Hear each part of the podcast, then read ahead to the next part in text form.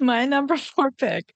I have no idea who to recommend to. Because I think it was written purely for me. um, my number four pick is. Welcome to Keep It Fictional, a weekly podcast for book lovers by book lovers. Build your to be read list with Sadie, Liz, Virginia, Fiona, and Corrine from the Port Moody Public Library. Warning this podcast contains strong opinions and may cause an increase in your library holds list. Uh, welcome, everyone, to another episode of Keep It Fictional from the Port Moody Public Library. I'm Virginia here with my book friends, Mark, Fiona, and Corrine. It is December, everyone. I Don't know why you're clapping. So December is traditionally on Keep It Fictional. We take a couple episodes to celebrate all the books that were published this oh. year that we read and loved and say thank you to all the authors really for all the stories that they gave us that that make us laugh, make us cry, make us angry, that gave us lots of things to think about, that inspire us, that make us change our point of view, all sorts of really wonderful things that stories can do for us. It is also a time where we kind of look at the list of books that we read, preferably in a beautifully organized spreadsheet, and pit these books against one another to see who reigns supreme.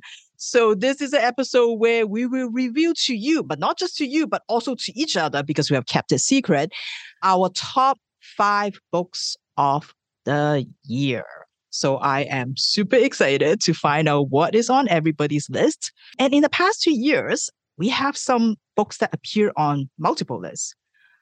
I'm going to venture to guess this year there's absolutely no duplicates.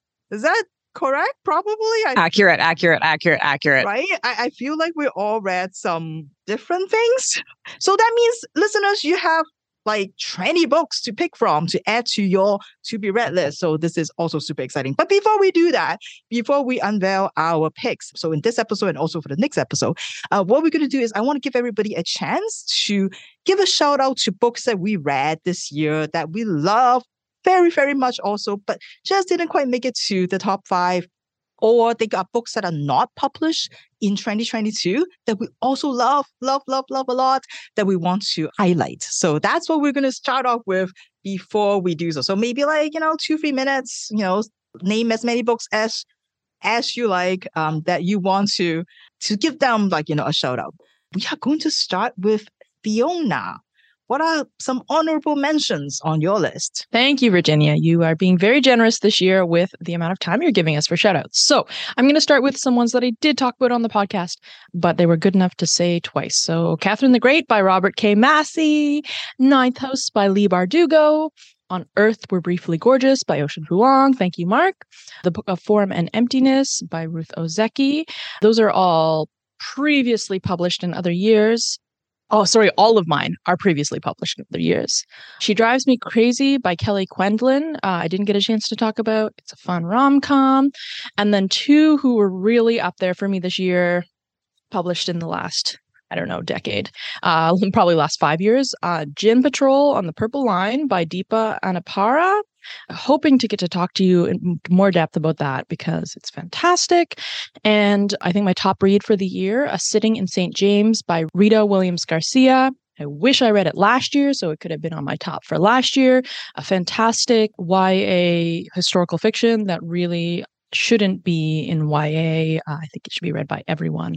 And I hope that I get a chance to talk about it in the new year.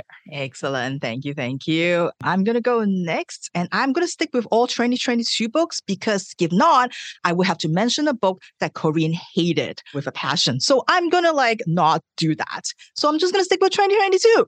So I feel like this is a year, I mean, every year it is, but especially a year of horror for me. Leech by Hiron Ennes. Oh, so good gothic body horror, hive mind, things in eyeballs. I mean, just like what more do you want? And then another book, which I think gives like a really, really different view of a zombie book. If you think you've read everything about zombies, well, you have to check out. And then I Woke Up by Malcolm Devlin. And then, of course, we have my favorite Mother Thing by Ainsley Hogarth. Uh, coworkers, watch out if you see a jelly salmon in the fridge from me or from Heather. And then another book that I really, really love is Full Immersion by Gemma Amor, virtual reality as a way to do therapy, but with really, really horrible consequences. It is amazing. There's just one little thing in there that really bugs me on the book, or else this would have been like definitely on my top five. It was like perfect. Books that really gave voices that don't often get captured in books. This is one recently I read When We Were Sister by Fatimah Asghar so good. They decided to write the story because they think that none of the stories about orphans really resonate with them. So they really want to write this. It is gorgeous, poetic prose. It's a very quick read, and it is very much about undocumented Americans, about orphans, about gender identity. It is excellent. And then as blending sort of Filipino folklore with a Willie Pickton story, which of course for us Port Moody folks here, like, you know, it is a little closer to home. This is A Tiny Upward Shove by Melissa Chadburn. Super, super good. And then two books that sort of started with characters who die right on the first page. The Rabbit Hutch by Tess Gunty, National Book Award winner, and also The Seven Moons of Maali Almeida by Shehan Karunatilaka, the winner of the Booker Prize excellent. So good. Uh, shout out to my Latin American authors. Thank you so much. This is another year where I, I really got to know more of you, especially Ruben Degollado. It is the family Izquierdo, another amazing family from Mexico that you really do need to know. And yes, Fiona, they are also cursed, or they think they are cursed at least. And then there's Chilean poet by Alejandro Zambra. Thank you, Megan McDowell, for bringing that to us. Thank you for translating that, you know, and a really tender, surprisingly sort of tender step family story um, that also kind of bring us to the literary scene in Chile where they think that there are too many poets. And then, of course, my banana pants pick for the year, Fever Dream, My Volcano, which I talk about on the Banana Pants episode by John Elizabeth Stintzi, a Canadian book. Um, even though you live in the States now, and last but not least, existential crisis pick because it is keep it fictional here. It is, of course, The Mountain in the Sea by Ray Nayler. I will never forget that chilling octopus scene where you came out of the beach. Woo, so good. Anyway, so those are my shout outs. Um, so Corinne, let's hear your picks. Yeah. So if I had to choose like a theme for my reading this year, it was definitely like reading in translation. Um, this is the year that I discovered that I have a giant book crush on a translator. Every work that he chooses to translate is a work that I want to read. And that is Anton Hur, who this year I read his translation of Violets by uh, Kyung-sook Shin, who did Please Look After Mom and who's writing a sequel next year. So I'm super pumped about that. But I really enjoyed Violets, which was one of her early works that it was just translated this year. He also did a book that was an unexpected favorite. And unfortunately, again, like Fiona, I wish I had read it last year so it could be on my top list Cursed Bunny by Chung. That book haunts me. It haunts me in all of my waking hours. So that's helpful. I wanted to give a special shout out to Matt Tarpley, whose new book, One Cup at a Time, the Cat Cafe collection, brings me joy in dark times and never fails to put a smile on my face. I did a lot of like old reading of stuff, catching up on classics. So, um, Rashomon by Ryunosuke Akutagawa. Those shorts, thanks, Mark those short stories are baller. Um, they're really good. I was surprised at how much I really enjoyed that short story collection that the famous movie is based on. But just like it really blew me away, and I really enjoyed myself reading them. I have to give uh, some love to my graphic novels. Lore Olympus by Rachel Smythe. I know it's it's very popular, but well worth the hype. Again, a shout out to Fiona. The aesthetic is strong.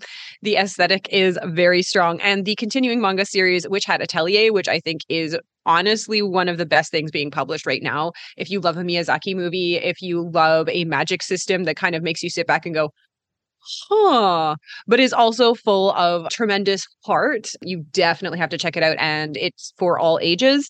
I wanted to say At Dusk by Hwang Suk Young was also very good and heartbreaking. And every time I see an old building tear down, I think of this book. Silence of the Bones by June Hur, a YA series. She's also a Canadian author and came out with a new one this year, Red Palace, also excellent. But I'm going back to the classics.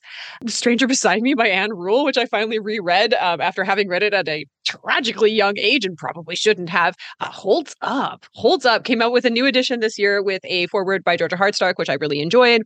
And going back, Keep It Fictional always introduced me to a fantastic new authors and fantastic new books. And I'm, I'm not a person who often takes recommendations, but last year Liz recommended Himawari House by Harmony. Oh no, my notes to myself are really bad. Beach, um, which was beautiful, really, really beautiful. And I cried buckets. And so, again, if I had read that last year, that would have been on my top of my list. But thank you, Liz, for that recommendation. Fine. Pick someone that is not here today for your recommendation. Um, all right, last but not least, Mark, what are your shout outs? Okay, so I've got a bit of a long list too, so I'm going to try and keep this as short as possible. So the first one is A Wild Sheep Chase by Haruki Murakami. It's one of his books I've been meaning to read for a long time. It's definitely among my favorites of his now. It's got the classic Murakami kind of feel, but it's also one of his earlier works. So it, it's a little bit fresher and kind of more lively feeling, in my opinion, where some of his more recent works maybe don't quite have the same feeling of freshness. Whereas this one, I feel like did. Um, I reread The Constant Gardener by John Le Carre. That's definitely one of my favorite books of his, and it definitely ranks up among my favorite of the year. It definitely holds up since I've last read it a number of years ago. One book that was written this year that almost made my top five list was The Twilight World by Werner Herzog. I talked about that one on the podcast. I'm just going to skip over that one. Ivory Pearl by Jean Patrick Manchette. Anyone familiar with Manchette? He writes a lot of sort of dark, kind of sparse noir novels. This one has sort of geopolitical noir kind of feel to it, with mercenaries and uh, lots of schemes, arms dealers, and things like that going on. It's an unfinished novel, but there is like a sort of brief kind of ending that's filled in by Manchette's son. Countries That Don't Exist by Sigismund Krzhizhanovsky. He was talked about in the episode that introduced me to the podcast. Virginia talked about his autobiographies of a corpse. In this book, it's not short stories actually, but nonfiction essays written by Sigismund that range on topics from Edgar Allan Poe to the little fables and other kinds of topics that interest him in literary matters. Another one is Mob Psycho 100 by One, a very good manga series that's also adapted into an excellent anime that you absolutely should read or watch. Frankly, I feel like he should have continued this series instead of One Punch Man, but that's another story. A couple of other nonfiction ones, uh, Film Fables by Jacques Rancière, a philosopher, a statistician, and analyzes famous films, art house films, and art theorists. Archaeologies of the Future by Fredric Jameson, another literary theorist writing about science fiction and utopian science fiction as it relates to social reality and the kinds of conditions that writers are writing in. A couple more. Master Keaton by Naoki Urasawa, Takashi Nagasaki, and Hokusei Katsushika. I'm convinced Keaton's like one of the best manga characters of all time. He's an archaeologist slash insurance investigator slash former military person slash detective. He's kind of like a jack of all trades, sort of most interesting man in the world kind of character going around the world solving issues and being a giant goof while he goes about it. And one final one, uh, Dissipatio HG by Guido Morselli essentially the story is this one guy is the last person on earth overnight he wakes up and everyone else is gone from earth except for him and he's kind of left to his own devices to look at this emptied out world on his own thank you thank you everyone all right that's great. So you have no actually more than 20 books. There's so many books that we managed to talk about. This is excellent. Um, all right. So we are going to go into our top five picks for each we are going to start with Fiona. All right. I'm going to start us out real light with a romance. Sorry Not Sorry by Sonya Singh. Okay, let me lay it out for you. Manny lost her parents three years ago. They were wonderful parents, but they were very set on her having the American dream, and they didn't do a lot to tie her to her Indian identity. She is now the CEO of a company that essentially breaks up with people through emails. So she's great at crafting delicate, thoughtful emails. Uh, and that is what she's done to create her company. She is engaged to Adam, an architect who never seems to be around and never really gives her the time of day, but she's pretty sure she's in love with. In comes Sammy Patel, a client who needs a temporary breakup because he's going to his brother's a big fat Indian wedding and he can't bring his white girlfriend. Now, they never do temporary breakups. That is against breakups policy. However, through a series of ridiculous events, Manny decides that she needs to take this client on, and in exchange, he will show her what it's like to be truly Indian by taking her to his brother's wedding. So deeply gimmicky, but very fun. And uh, of course, resonated with me because this year I went and met my Indian partner's extended family. So it was it was quite a lot of fun uh, to see that through a, a fictional gaze. And it just sort of, you know, I'm not sure it's a book that I'm going to think about a lot, but it was definitely entertaining to read and, you know, totally took me out of whatever else was going around as I focused on this ridiculous rom com uh, yeah, just filled with Bollywood tropes and great, great saris and lenga and beautiful costuming. One note: there's a a few queer characters, and they're all used very much for advice. And sort of, she goes and and and meets the drag the drag queens, and then she has the gay friend who looks after her. Uh, so that was a little bit frustrating, but other than that, I found that a lot of the tropes were sort of uh, inventive and actually added something to the the whole Bollywood uh, rom com uh, genre of of books. So if you're looking for something fun written this year, I would recommend "Sorry Not Sorry" by Sonya Singh. Thank you, Fiona. I bet that one's going to end up on a lot of people's list because it sounds like something fun that everybody needs in their life. So yeah, so let me take you to the not fun stuff. Um, you know, that is equally great, but it's for me and for my life. For my number five book, and it's a book that I did talk about on this show. Um, my pick for the Pride Month episode this year. It got me fascinated of the ocean and everything in it. And of course, even though I'm still super terrified of it because I can't swim and water is just scary. But I feel like water may be the theme this year because I have four books that I also have something to do with water, really this sort of makes me sort of discover that like when I want to approach something that is more like realistic, like a, a topic, you know, like human emotions and things like that, you know, like I, I I needed something weird. I need a horror thing to draw me in. And so this book, like This Thing Between Us by Gus Moreno and Four by Iain Reid, yeah, I'm just gonna drop a lot of books in here. It draws me in with a horror premise and then surprise me with a really deep and very thoughtful exploration of the human condition. And so I really, really appreciate books like that. And I think sometimes when people, and, and I think we all like that, you know, when we are lovers of a genre, we always feel like people are not giving the genre enough credit for doing something special and, and that can be as emotional as anything else. And I think horror novels are doing a lot of that these days. And so this one I just love, love, love, love, love so much. It is, of course, Our Wives Under the Sea by Julia Armfield, a story about a married couple, Leah and Miri. And after Leah went on a deep sea kind of research trip and she went missing for months and and everybody thinks that she's dead and Miri is trying to like figure out how to deal with life with sort of no body which means no closure but then suddenly Leah reappeared, but she is completely different now. And so it's a couple that's trying to cope with those changes to Leah. And yes, there is definitely some body horror in this year. Um, you know, she has to stay inside the tub all the time, submerged in salt water, and, and her skin turns translucent, and just all sorts of like really wonderful things in here. What I think is most amazing about the book is is those very kind of mundane but yet very intimate details about their marriage, about how they fell in love, and that doesn't have to be like always a whirlwind kind of romance to be remarkable or to make a difference. You know, these are two people who found each other. Um, so it's a very devastating kind of story of loss in some ways.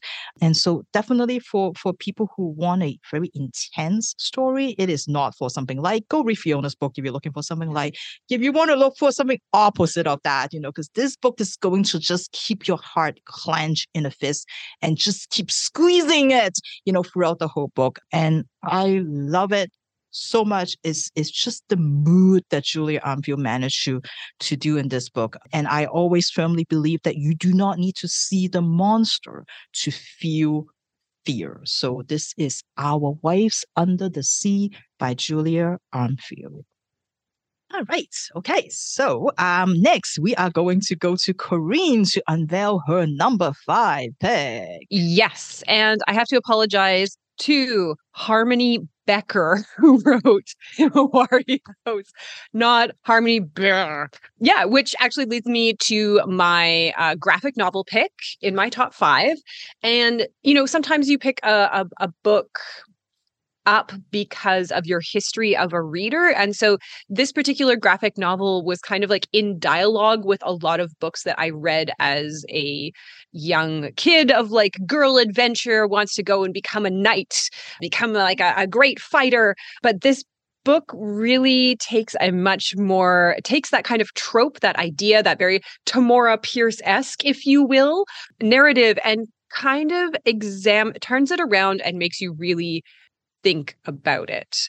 Becoming a squire is not just about getting the fancy horse and the honor and the glory. In order to do that, you are becoming an instrument of war. And what does war actually mean? And if you are fighting, do you really understand what and whom you are actually fighting for? This is a book written by two lovers of fantasy.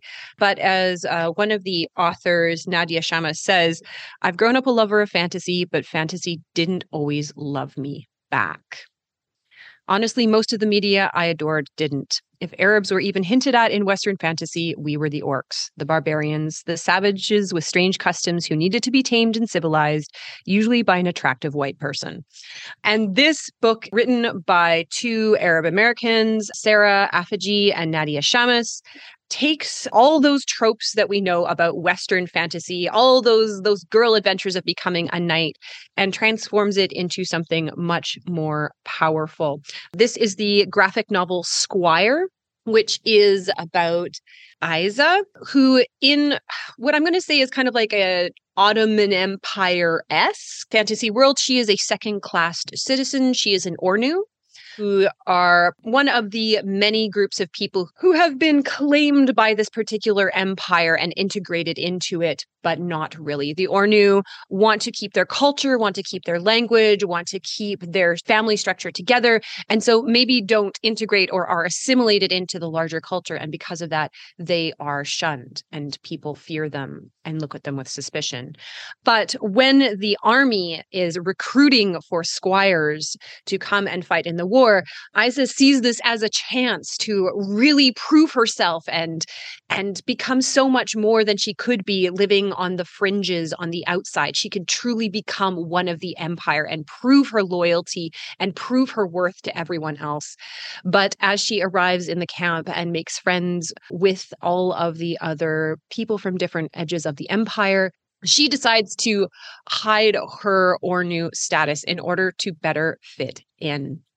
But if you can't really fight under your own name, under your own self, what are you really fighting for? And this is a fantastic YA graphic novel, perfect for Tamora uh, Pierce fans, that is just so beautiful. I know that Fiona, you would appreciate the beautiful colors and the aesthetic of it, but it is such powerful storytelling and really a wonderful, wonderful look by two um, Arab American creators questioning the narratives and the stories that are told. Um, so if you are looking for a great graphic novel to pick up, I would definitely recommend Squire, which is my number five pick for the year. See, we can agree on stuff. That's a good one. I second your pick. All right, Mark, what have you got on your number five? My number five book is called What World Is This by Judith Butler. So this is a nonfiction work. And the latest work from the widely influential social theorist Judith Butler joins an ever growing number of writers writing about the pandemic um, and what the pandemic says about our collective social world that we live in. This includes reflections on the very meaning of shared life, society, and the shared conditions of living. And some of these reflections may seem rather basic on the surface, such as that everyone needs the same air to breathe, as was revealed by the airborne nature of COVID 19, and that if people don't have access to care or supplies of food, then they, they won't be able to live meaningful lives. It's from these initial sort of sets of ideas that Butler examines how we might begin to conceive of a social world that not only ensures the provision of things like time off work, guaranteed and universal access to healthcare, but also more thorough questioning of some of the dominant ideas and logic that determine many of the collective decisions in society. For example, the portrayal of uh, the economy as though it was like a living organism that is sort of quote unquote harmed by pandemic restrictions, as though it were a physical body sustaining attacks, but allowing harm and sickness to come to actual living bodies in all forms of sickness and injury and things like that. Or the idea that individual freedom to act as one pleases, even when it's really only a specific set of people who have the opportunity or the capacity to act as they please or escape the full consequences of exposure to the virus. This work also builds on a lot of Butler's other recent writings on grievability, which essentially means whose lives are mourned or are considered worth publicly remembering, and a more equitable and ethical approach to politics and economics, particularly as it relates to social movements and equal access to things in general. All these ideas and ways of looking at the pandemic are very timely and relate closely to concerns about inequality and precariousness in people's lives even before the pandemic and have been even more relevant now as we've sort of experienced the last few years. And finally, also when the pandemic originally began to spread globally, there was certainly a lot of fear and dread, but there was also a certain sense of hope that the pandemic would be a way to learn lessons about the fragility of life, how decisions could be made with a more collective rather than individual mindset. And it's through books, discussions, and demands like the ones that Butler makes in this book that give a chance for that to actually come about in the future. So if you're looking for a book that sort of reveals aspects of the pandemic and social life that you may not have thought about, or interested in knowing more about the inequalities exposed by the pandemic, then you may also like What World Is This? Thank you, Mark. A timely, timely read. Um, yeah, so those are our number five picks. So let's get on with our next round. So excited. Um, all right, Fiona, back to you. What is your number four pick? okay. My number four pick. I have no idea who to recommend to. Because I think it was written purely for me. um, my number four pick is um, Emma Donoghue's Haven. So I am a fan of Emma Donoghue. I think one of her books was on my top last year, but I haven't read Room. So I think that is one thing I can say is that um, it's compared a lot to to Room in the the sort of like general stiflingness of the atmosphere, um, and the and the fact that it's very character driven, and uh, some other things like there's three three main characters in it one being more of the uh, the negative presence so uh, I can say if you enjoyed Room, you should definitely pick this up. Otherwise, if you have a thing for seabirds or clergy life, um, maybe this is the book for you. So, um, this book is about three monks in the seventh century. Actually, I guess, I guess um, two monks and a priest. And the priest is a very influential, well regarded man who comes to to visit where the other two the monks are uh, and basically has a vision. He sees the way they're living there and is not really impressed with you know their sort of laxiday approach to fasting and he has this vision that he needs to strike out on a boat with a younger monk and an older monk and find a island where they will be free from the negative influences of other humans and they will basically just live for the glory of God on their tiny little island. So uh, he gets permission to do that and he takes a young man by the name of Trian like Ian if he were a tree, and um, Cormac, the older man. And so Cormac, I really, really loved. He was this, uh, yeah, sort of miracle that he was still alive. He was part of the like pagan population, and he lived through the plague where he lost his family.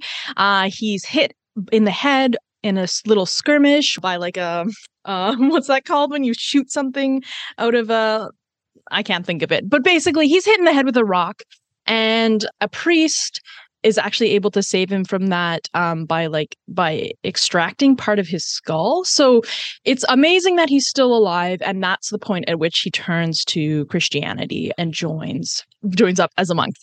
Because he's lived all of this life outside, uh, he has many skills and he's a little bit mm, less, I guess, less obedient than Trian, who became a monk when he was 13 years old and has, he's just, he's like a 18 or something now, and he's described as this like gangly, pimply, redheaded boy with lots of energy who always wants to please. And then Artt is the priest. Initially, the two other monks are completely captivated by him because he is so pious. Basically, uh, he's very Machiavellian about God, and you know, willing to to suffer in the flesh uh, for the glory of God in pretty much every way. Yeah, we'll see how that turns out. um, so, these three men get on a tiny boat, and Artt's like, Oh, you don't need cheese, you don't need salt, leave all that stuff behind. God will provide. And they get to this tiny Skellig, which I found very fascinating. Donoghue actually based it on uh, Skellig Michael. It's uh, like off the coast of Ireland, and it's the one that's used in um, Star Wars, where um, Luke Skywalker's hideout so I could actually like really um really picture it quite perfectly. Uh, it's quite barren. And you know how there's those little like puffiny things in Star Wars? Well, this is in fact a island that is covered in in real puffins and giant auks. So Artt's like amazing. Look what God gave us to eat, uh, and they start to like slowly destroy the population of all these seabirds. There was much mushroom foraging, not not direct mushroom foraging, but all of these things where they would like make quills out of great auk feathers and they would burn their fats down into candles and all this stuff that I just deeply enjoy reading about. Like, just so much historical research. In terms of like uh, historical fiction, I think it was like absolutely on point. I know more than I will ever need to about seventh century monks uh, in Ireland but it is an extremely slow paced book and it's quite simple at its core. Basically, it's three characters on an island doing this survival type stuff that they have chosen to put themselves in their situation. Content warning for transphobia kind of comes out of nowhere and, and was what it was something that I would have liked to know coming into the book. So again, I'm not quite sure who to recommend this to. Mark may enjoy it. It's very character driven and contemplative, very reflective on obviously religion and the lengths we go to, and and also kind of seeing these three different worldviews um, come together and the, the power play between you know who has control over whom um, in this situation where there's literally no one else uh, to step in. So I did really enjoy it. I hope someone else can enjoy it too. That is Haven by Emma Donoghue. That is such a Fiona book. The more you talk about it, I'm like, oh yeah, foraging check, monks check, slow pace check. this is perfect. So good. So good. And a lot of people enjoy Room. So, you know, if you think that this is a book for people who read Room, then I think maybe. And and Mark could tell us once he reads it. Yes. All right. Well, I'm also going to talk about a book that is very much like a, a Virginia book. I feel like this is a book that I, I talked about back in I think January in our first most anticipated episodes of the year on uh, Keep It Fictional, and I don't think anyone of you are here. I remember it was just me and Liz that day, but I already said it, like caught it that that point. You know, even just first month of the year, this is going to make it up to my list, and it is on my list. Um, a book from an amazing writer and amazing storyteller, a book that begs to be read aloud, which I did frequently. It is just absolutely delightful all the way through for me. And it is a political satire that especially about my weird dictatorship book obsession thing that I have. And it is inspired by the coup and the fall of Zimbabwe President Robert Mugabe in 2017. This is Glory by NoViolet Bulawayo, a story of a fictional African country called Jidada with a da and another da. And what happened to that country, and, and more importantly, what happened to the people of the country after it was liberated from the white colonists. Everybody celebrated, everybody think, yes, yes, you know, like we are now in control of our own country. But 40 years later, when the father of the nation, their liberator, is still in power, everybody starts to wonder what actually has improved in our lives don't know like they they just couldn't figure it out and and every time when there's election they believe in the hashtag free fair credible election that might actually come true but instead all the people that opposed to the government just mysteriously keep disappearing. So a wonderful wonderful story reads very much like a fable and a folktale. And I do have to say, even though I know, like as I said in that episode, this might stop you from reading. It is like a fable that is told through the eyes of anthropomorphic animals. So it is like all about like animal characters, but it is so good. And NoViolet Bulawayo wrote, uh, this is their second book. She wrote a book called We Need New Names. I think that was published about 10 years ago. So this 10 years been stream books. But you know what? You take whatever time you need to write because I will see you in 10 years because I can't wait to see what you are going to come up with. And in the meantime, I am just going to go visit Jidada with a da and another da again and again. So this is Glory by NoViolet Bulawayo. All right. Um, okay, so um, a fairy Fiona book, a fairy Virginia book. Let's see whether we have a fairy Corinne book or not. It is a very Corinne book. And uh, We Need New Names is great, but very, very different from the book that you have read, Virginia. Um, so it's always interesting seeing an author spreading their wings, as it were. But anyways, yeah, so this is a very Corinne book. And I feel like this is an author and or a series that always ends up on my top five of the year just because they are consistently solid. It's like a high school essay. They tell you what they're going to do at the beginning of the book. They tell you exactly how they're going to do it and they execute it flawlessly. And at the end, they say, and I did it. Thank you very much. And so it is an easy A plus slam dunk for Seishi Yokomizo's series, featuring the scruffy haired detective Kosuke Kindaichi in what I believe is the fourth fourth book in the series, all of them solid, all of them great. But this is the one that was published this year. So this makes it onto my top four.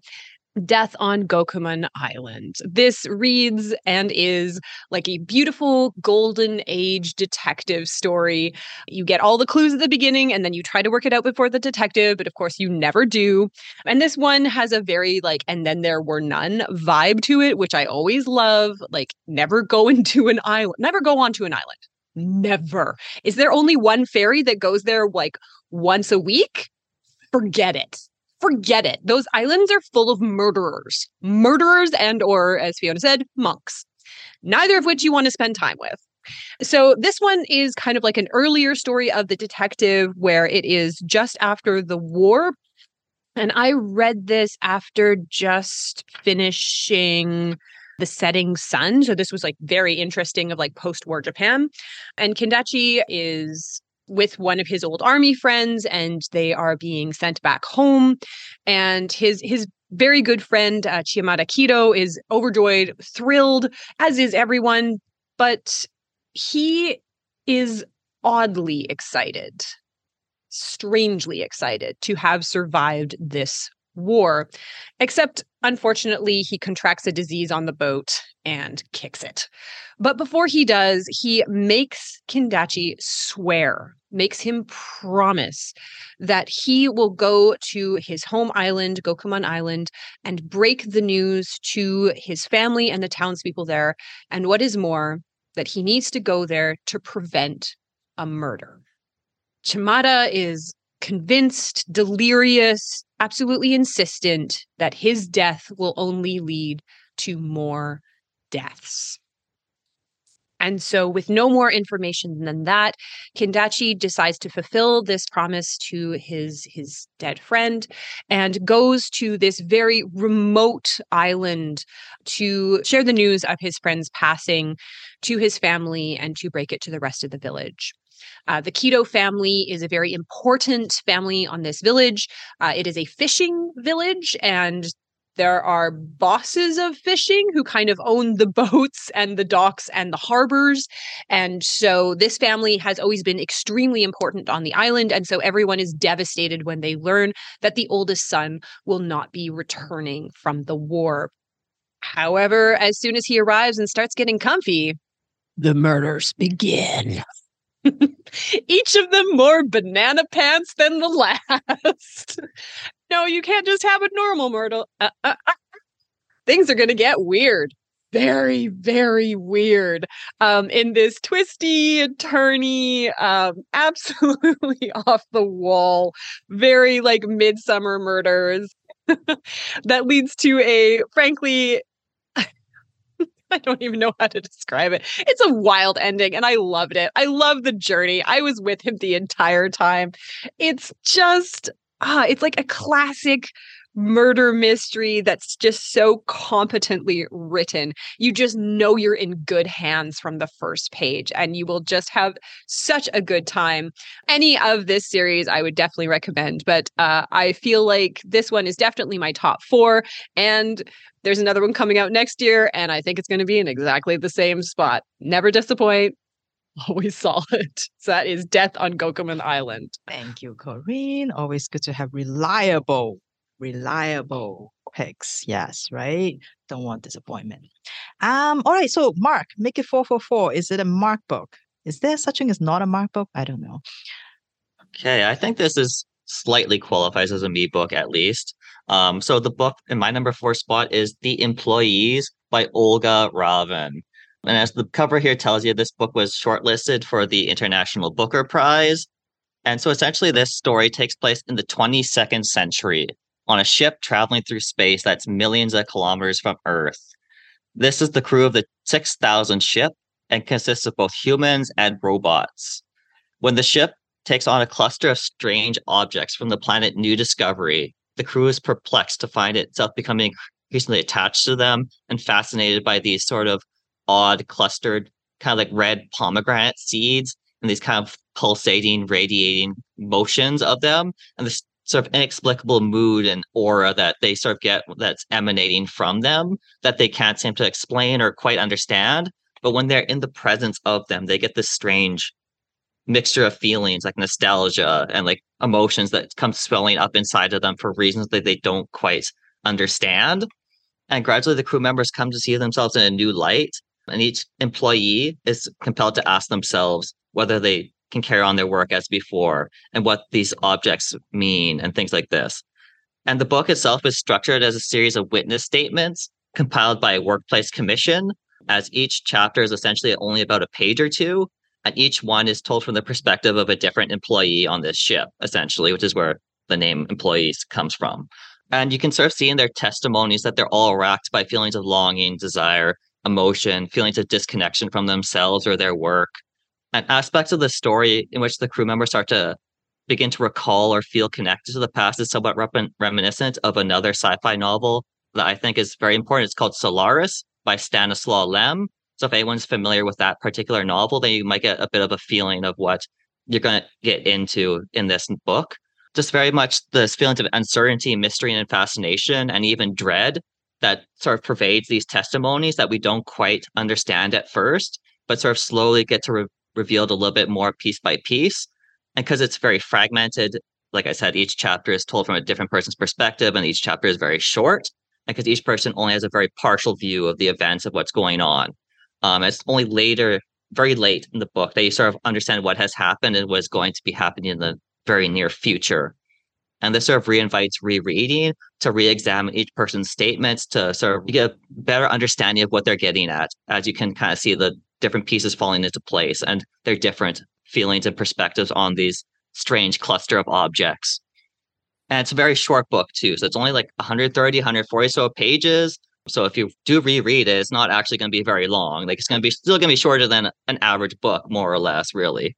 So if you like atmospheric, introspective, or very tightly written sci-fi, then you may mm-hmm. also like The Employees by Olga Ravn. Mark, I don't know if rereading would help me understand that book. I need another 30 minutes from you and so that you can explain to me what has happening in that book. Because it's probably the most confusing book I've read in the whole year. I have like no idea what's going on And I don't think rereading will help me. But anyway, so yes, I, that is a, definitely a Mark book. That is such a Mark book. Um, so those are our number four and number five picks. We are going to keep you in suspense until next week, where we are going to review our top three picks. So stay tuned for those. And thank you for listening. And uh, we will see you again next week. Bye. Thank you for listening. If you like our show, please tell a fellow book lover about it. You can find a list of all the books we discussed in our show notes. Join us next week for another fun book chat. Until then, keep it fictional.